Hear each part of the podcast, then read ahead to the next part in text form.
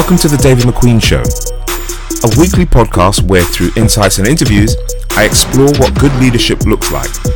My main aim is to keep the podcast long enough to cover the subject, but short enough to create interest. Oh, and without those annoying adverts. So sit back and enjoy this episode of the David McQueen Show.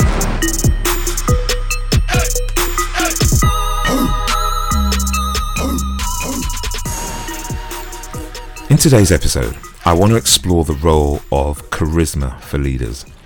Is it essential? And what difference does it make if you don't have it? So, from the get go, I think it's important we um, discuss what or define what charisma actually is. And according to the dictionary, when I googled it, it said compelling attractiveness or charm that can inspire devotion in others. Now, I have seen people who fawn over charismatic personalities or people who say they have charisma. I saw it when I was in church. If you were a, a real good speaker, an evangelist, or a pastor, there were individuals who would hang off every single word that you said primarily because you were quite charismatic. Um, when I was uh, starting out as a youth leader, knowing that I could combine a sense of humor by being able also to listen to individuals and have a sense of empathy, I realized as well that that was quite a charismatic trait that a lot of people warm to. I've also seen it in the world of work. I have been on the stage or been networking with business leaders, some of them who would be known as a celebrity or rock star business leaders who are followed around by people who get really excited by the fact that they've grown companies, they've got really good PR, and they appear really confident and really together when they're on stage. And I've also seen it in education uh, with rock star educators and teachers uh, who seem to get a lot of people who really follow them and really like them because of the fact that they have this sense of charisma. But one of the things that has always intrigued me is that when, when I've left stage, for example, when I'm speaking, when I'm delivering seminars or keynotes for clients, I know a lot of people want to talk to me because of the nature of my presentation. It's not really a bad thing because I make an extra effort to ensure people are involved in the conversation and I want to make it energetic. I don't want people to fall asleep and I want to make sure that I inspire people. But I know more often than not that a lot of the conversations that come on afterwards, and sometimes I see other speakers who don't get it, is because often when I do speak, it's it's quite charismatic. As a result, I've seen a lot of people who get excited about wanting to become professional speakers and entrepreneurs just because of the nature of, say, my speech and they get really excited by it and say, "Oh, I really love to be able to do that. It must be so exciting for you to be able to speak for a living or to be able to develop your business and go and train people about communicating and working with leaders." Um, I have to go through great lengths to explore that it is more than that. And here's something interesting. I actually believe that you can't teach charisma. It's my personal belief. Um, it's anecdotal. I don't necessarily have the the evidence to back it all up, but I just don't think that you can teach people charisma. No, well, when I say that, I don't think you can teach people authentically to be charismatic. I I, I just don't agree with it, and uh, I just want to share some of the reasons why. So first for me, I think charisma is innate. I think having that ability to be able to connect with people and and and um and to create uh, or inspire in the same way I said in the definition, in order to have that kind of compelling attractiveness or charm, I don't think you can authentically learn that. I just think it's part and parcel of you. We're all different. You know, there are some people who will stand up on a, on a mic and they will sing. And, you know, not everybody can be Whitney Houston. Uh, not everybody can be uh, Taylor Swift. I don't think everybody wants to be Taylor Swift, but that's another discussion all the same. Not everybody can be Prince. I do believe that there are certain people who have innate talents and innate abilities to connect with others, and you just can't replicate that. However, I know there are some people who disagree. Olivia Cabana Fox is a lady who wrote a book called The Charisma Myth. And in this book, she said that um, using science and using practical ways, she could take people through a step by step process of being more charismatic. She's not the only one. There are charisma coaches. I went online and I found are charisma boot camps. There are charisma courses that you can take. Uh, and all suggesting to people that they can be something other than themselves. They can learn this charisma. And I don't agree. I just don't agree. And and and I think of Ed Miliband. And for those of you who are listening, who may be listening from uh, an international point of view, Ed Miliband was the former uh, leader of the UK party known as the Labour Party. And in the last general election that we had, he was coached uh, around being uh, charismatic, apparently so. And and for me, whenever I saw him, I saw a sense of overreach, wanting to be that charming kind of person, the person that they who wanted to connect with you know the electorate and individuals whenever he was around and about the country speaking to individuals he, you know he obviously wanted to to make that connection it wasn't as quite as authentic as it should be. Uh, and so for me again as i said i i remain a skeptic. It's it's one thing uh, which a lot of those people who do coaching and and, and um, courses around charisma is one thing to talk about the science you know, whether it's neuroscience uh, or whether it's tools like NLP or CBT, all those different kinds of methodologies and tools that people use that they say you can get people to be more charisma- charismatic with. For me, I just don't think that you can teach it. And let's be fair, you don't even know how to measure charisma. We know it's kind of like a sense, it's a gut feeling, isn't it? We know when somebody walks into a room and they've got our attention and it, and it's really authentic. I mentioned Ed Miliband just now as you know one of the politicians that we have in the UK, but another one that comes to mind is the Foreign Secretary Boris Johnson. Now, whether one likes him or not, you know whether one sees him as a very calculated um, charlatan or a buffoon or whatever kind of position you're taking, the one thing you cannot take away from this dude is that he has got charisma. He can sell ice to the Eskimos. He is the kind of individual who can walk into a room and he will use his charm and he will use this extensive vernacular, this incredible vocabulary that he has of, of himself to be able to engage people. You just cannot teach that to other people. Most politicians, when you look, they just don't have that kind of charisma. And you can see when it's forced. You can see when people are trying to do things that are outside of their zone. So, again, as I say, I, I remain a skeptic. And, and as a coach, I prefer to see how leaders can best empower their staff, whether they are charismatic or not. So if I take it back a step and talk about charismatic leadership, charismatic leadership is the process of encouraging certain behaviors in others. And you do it by your personality, or you're persuading people, or you're using very eloquent communication. And I believe that charismatic leaders inspire people to do things or do them better. And they can really infuse or inspire or, or, or, or really uh, make people feel passionate about a stated vision or goal. Now, often people think of that charisma and they will restrict it just to speaking. But I also believe a lot of it is down to listening as well. There are charismatic leaders like Bill Clinton and uh, however you want to see what he did outside of um, politics, one of the things that a lot of people really noted about him is that when you spoke to him, he was very present. Even if he was in a room where there were a lot of people who were speaking, he would give you that undivided attention when you are speaking to individuals. And the important thing about this is that if people think or believe that you are listening to them, then you are more than likely to be able to inspire them.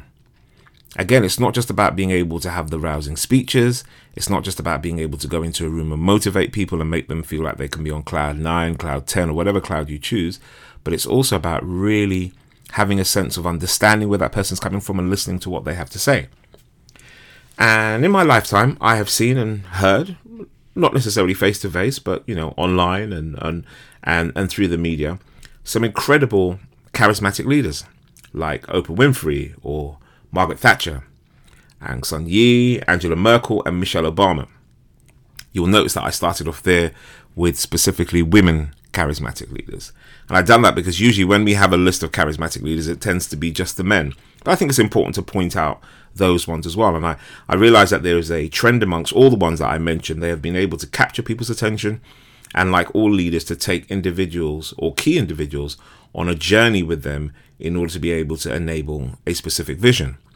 Now, whether you agree with how they do it or not is not the point. What they are and what they have been is incredible charismatic leaders. And then let's go to the men. So we have the usual ones we roll out like Steve Jobs, Richard Branson, Nelson Mandela, Barack Obama. And then obviously, if we're going to go back, even go back in history a bit more, you think about Martin Luther King Jr. and Gandhi, Winston Churchill. These are all individuals who would be designated as charismatic leadership, as leaders, or who de- who demonstrated charismatic leadership. Uh, it would appear that every time you heard those individuals speak, it was like they had this belief and they were so passionate about it. They had a willingness to die for it. And and in many ways, if you think of the the political arena, there are and have been many individuals who have been incredibly passionate about their beliefs and have put their lives on the line. Um, you think of individuals who have been involved in revolutions, be they physical or otherwise.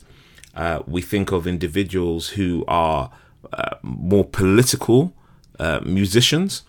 We think of individuals who have really gone out on a limb for their businesses or their organizations. These are people who are courageous, they are bold. And what do they do really well? They bring hope. There are times where individuals may not necessarily be as um, engaged as they could be.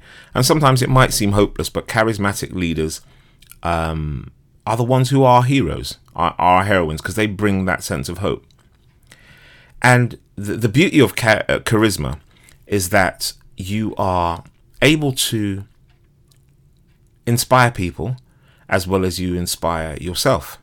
And there is this real sense of um, energy around you. I know, having worked with teams, whether it's um, when I was in positions of leadership in organizations that I worked or running my own business and having people work alongside me, I know that if I come into the room and there's a sense of energy about me, there's a sense of um, drive around the vision that I want myself and my team to be able to achieve, that using what I call, and, and I will say this myself because people have said it back to me rather than me just self proclaiming, having that sense of charisma and, and, and joie de vivre and, and that kind of um, passion about what you do it's quite empowering because you see people, you know, holding on and, and running with the banner that you've kind of like passed on to them.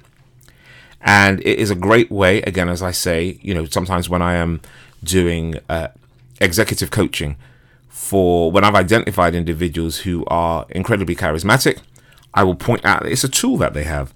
If there is a way of being able to speak, and again, more importantly, being able to listen to individuals so that you empower them, then use it.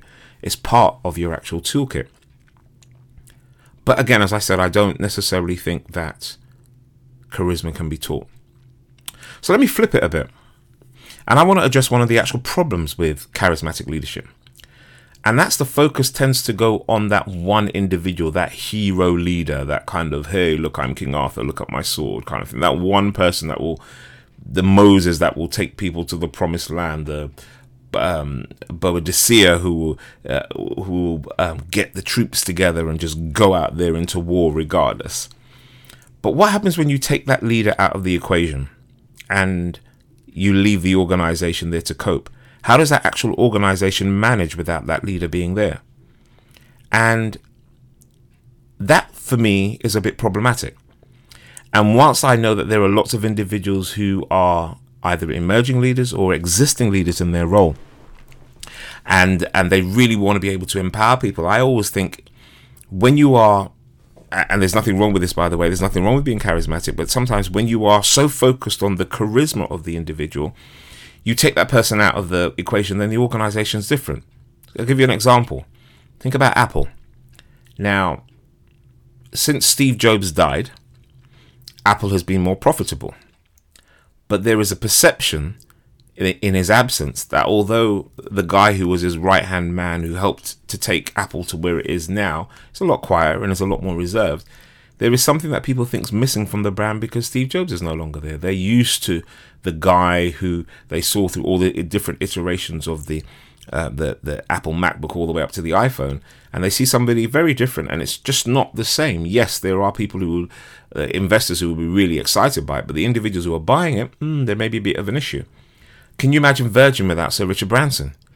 You know, there are there's this incredible uh, global organization who is constantly um, reminded for good or for bad of of how um, exciting it is to be part of a, a Virgin group of companies uh, led by this incredibly charismatic, smiling character who will be there on all the brands and really encouraging people that this is the best customer service and there's all this disruption. But what would happen to the Virgin brand if you took Richard Branson out of the actual equation? Or think of Facebook without Mark Zuckerberg, Harpo without Oprah. Um, I could go on and on with different um, examples. But what happens when you take that charismatic leader out of the space? And for me, when the focus is on the charismatic leader or the person just being charismatic, who's going to be there to actually challenge the hero? Because this iconic figure who's been put on a platform, what happens when you go and, and you challenge them? And you see that in conversations where you know, you, if you ever are in a space where you uh, where you uh, dare to challenge somebody's hero, and you know you talk about some of the issues that may arise by that from you know from the charisma from that individual you will be shut down by the the faithful the fans the people who will support them regardless and that doesn't leave much room for the individuals to really make mistakes um, or even if they do make mistakes for others to be able to challenge them on that mistake and the second point I want to talk about with the charismatic leadership is when where do people go for guidance when that leader's not present? If there is that constant looking to the one, the the Messiah, that singular individual who needs to be there to drive the company through, what actually happens when that person is no longer present? As I mentioned before, with your with your Steve Jobs or or, or whoever whoever it may be, if that um, you know central figure with the halo who's really going to be driving people forward is no longer there how how do you do how do you cope and then let's talk about succession because part of leadership is making sure that when you are driving an organization forward that you're nurturing the next set of individuals who can come and take the reins after you even if it's you know 5 10 15 20 more years down the line you know part and parcel of the the journey is who takes over you know whether it's um whoever there was a successor to Microsoft. We saw Steve Ballmer took over from Bill Gates, so we'll you know we can argue the toss about whether that was a good good or bad thing. But the reality is is that the the the brand was so associated with um, Bill Gates that anybody who took took the reign after him, it, it would be that much of a challenge. Um, and if you're thinking of leadership only in the sense of seeing somebody who's really charismatic, then succession and those who will take on next will be based more on competence or uh, sorry will it really be based on competence or is it aligning yourself with the charisma of the leader from before now me being quite charismatic myself in the way that i speak and in the way that i work i wonder if too much emphasis is placed on charisma uh, and in the same way i i wonder you know when a lot of organizations place a lot of emphasis on things like happiness. And they get happiness coaches, they have tennis tables, all this food, all this stuff where in the reality, you know, in, in reality, we don't all need to be happy. Um, often the emphasis is misplaced. You know, it might be that we need to be more content. There are all these things around mindfulness. Now, everybody wants to be mindful, and there's yoga and relaxation and all the rest of it. Um, but the, the fact is is that it's not about just chasing the next big thing. Nobody no, everybody doesn't have to be charismatic. We don't have to all be happy. Some people are just wanted to be just left alone to get on with what they do. We can talk about mindfulness and i know it's about being able to work with your colleagues but i'm just generally talking about leadership is not wholly or even smallly dependent on the leader being charismatic. And and i think that there is a danger that if we just focus on the small things such as charisma then we miss out on the, the, the bigger picture of how complex we are as humans and the bigger and even more complex nature of leadership. Some leadership uh, uh, or some leaders are a bit more introvert.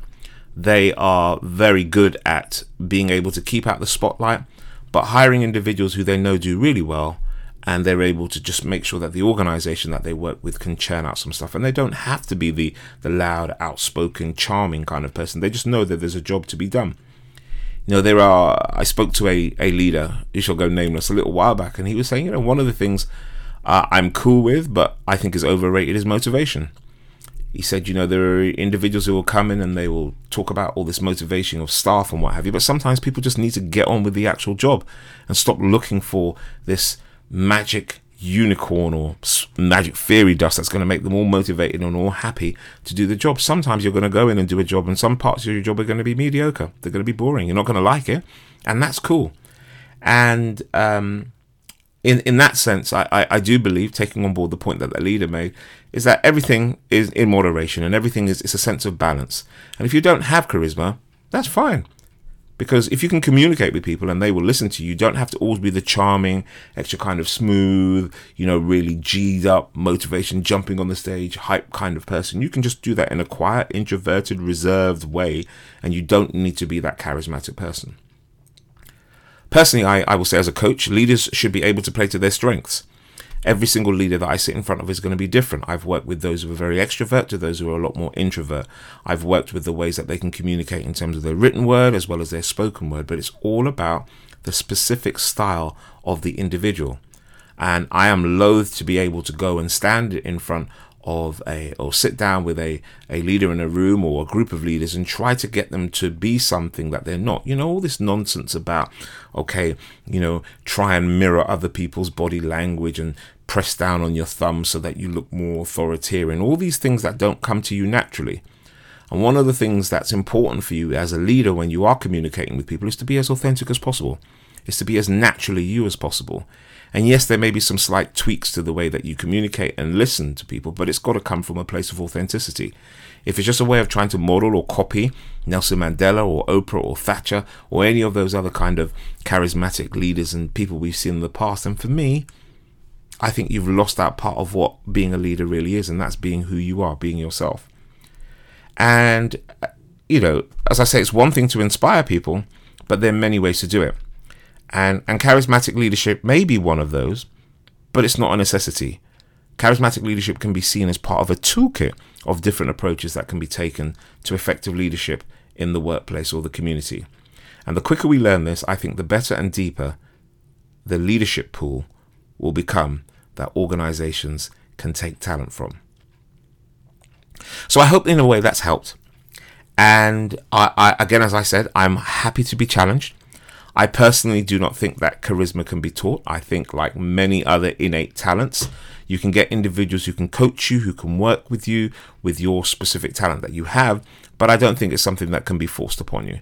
It's like not everybody can be the best striker in football, and you can't teach somebody to be the best striker. You can coach them with the skills that you have. Likewise, if somebody's going to be a singer, somebody can be a great singer, um, somebody can be a good singer but there are certain things that are going to be innate and um, you just don't have it. And and there's nothing wrong with knowing that you just don't have it. Uh, and that's okay. Work with what you have. If you are going to be the person who's a bit more introvert work with that. If you're going to be more extrovert and out there and charming work with the skill that you have. So thank you for listening to this week's episode. I hope you have enjoyed it. I hope it has sparked something in your mind as to the relevance and the place to uh, of charisma in the role of actually being a leader. And and one of the things I want to do in future episodes is when I do interview some of the guests that I've got lined up, it'll be really interesting to see those who do um, think that charisma has a role in their success, or those who just actually ignore it and don't think it has any meaning whatsoever. So again, as I said, thank you for listening. Um, please share this podcast with your uh, friends and with other individuals who may be interested. For now, as I said, I'm just hosting it on SoundCloud, but it will be distributed wider. Um, and uh, there are a couple of uh, books that I want to put in in the show note. I show notes. I reference one um, by an author.